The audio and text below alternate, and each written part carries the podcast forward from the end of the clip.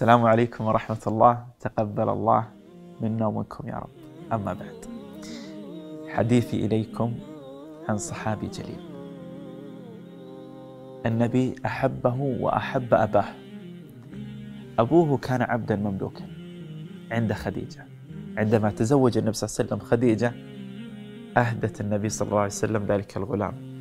في مناسبة ذلك الزواج إنه زيد بن حارثة والد الصحابي الذي سنتحدث عنه زيد بن حارثة أحبه النبي حب عظيم. من محبته له أنه وقف عند الكعبة يوم من الأيام فقال قد أعتقت زيد. يعني زيد الآن هو حر. ثم قال وتبنيت زيد. فالآن زيد يدعى زيد ابن محمد.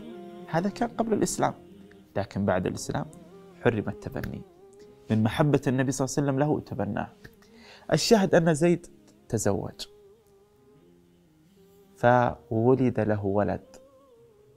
ففرح النبي صلى الله عليه وسلم فرح عظيم حتى فرح الصحابة لفرح النبي. لما يا رسول الله؟ قال ولد لزيد ولد فسماه أسامة. حديثنا عن أسامة. أسامة ولد ذلك المولود فأحبه النبي حب عظيم. فكان أسامة قريب من سن الحسن بن علي ابن فاطمة بنت النبي صلى الله عليه وسلم. فكان النبي يجلس الحسن ويجلس أسامة فيقول اللهم اللهم إني أحببتهما فأحبهما. من محبة النبي صلى الله عليه وسلم لأسامة. الحسن بن علي كان أبيض أحمر شديد الشبه بالنبي صلى الله عليه وسلم جميلا. أسامة كان أسمر شديد سمار البشرة أفطس الخشم كان يشبه أمه التي كانت من الحبشة. فكان النبي يحبه حب عظيم. رضي الله عنه وأرضاه. أسامة بدأ يتبين عليه ويظهر حدة ذكائه وفطنته. رضي الله عنه وأرضاه. حتى بدأ يكبر شيئا فشيئا فبدأ يلاصق النبي صلى الله عليه وسلم. لا يبتعد عن النبي صلى الله عليه وسلم. فكان مرة يردفه النبي معه على دابته ومرة يحمل متاع النبي معه ومرة النبي صلى الله عليه وسلم يتفقده ويسأل عنه.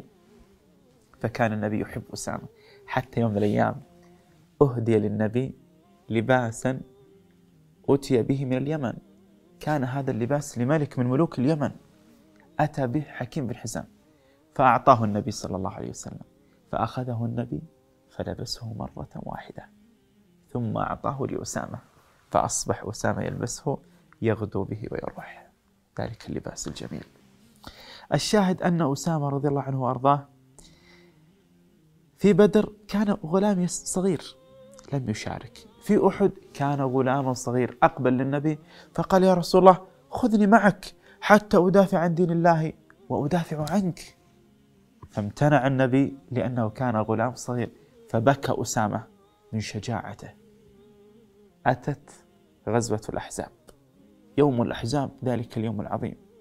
وإذا بغلمان المهاجرين والأنصار يأتون إلى النبي صلى الله عليه وسلم يقول يا رسول الله نريد الخروج معك.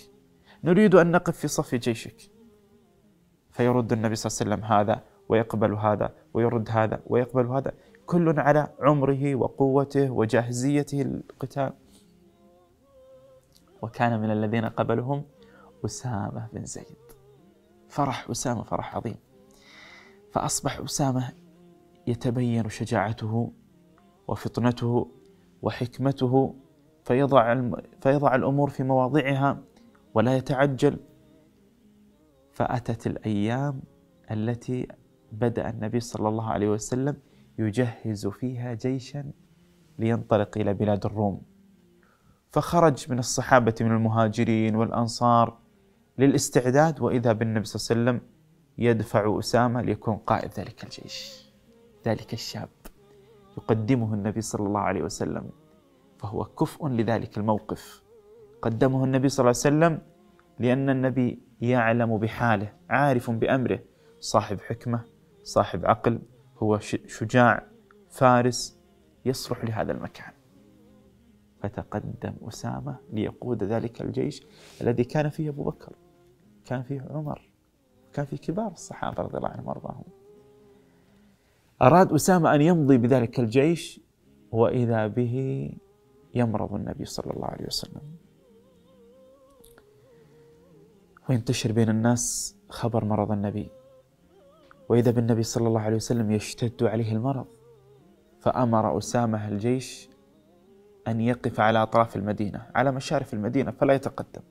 وعاد للنبي صلى الله عليه وسلم ينظر في شأنه ويتطمن عليه وإذا بالنبي من شدة ما أصابه لا يستطيع أن يتكلم وإذا به يمسح على أسامة بيده أسامة قريب من النبي فيمسح عليه بيده وينظر إلى السماء يقول أسامة لقد علمت أنه يدعو لي. النبي يحب أسامة حب عظيم. فاشتد المرض على النبي صلى الله عليه وسلم أيام فمات صلى الله عليه وسلم. فاضت روحه. الشاهد أصبح الخليفة أبو بكر. فبدأ أبو بكر رضي الله عنه وأرضاه يهيئ جيش أسامة للخروج ويمضيه مباشرة.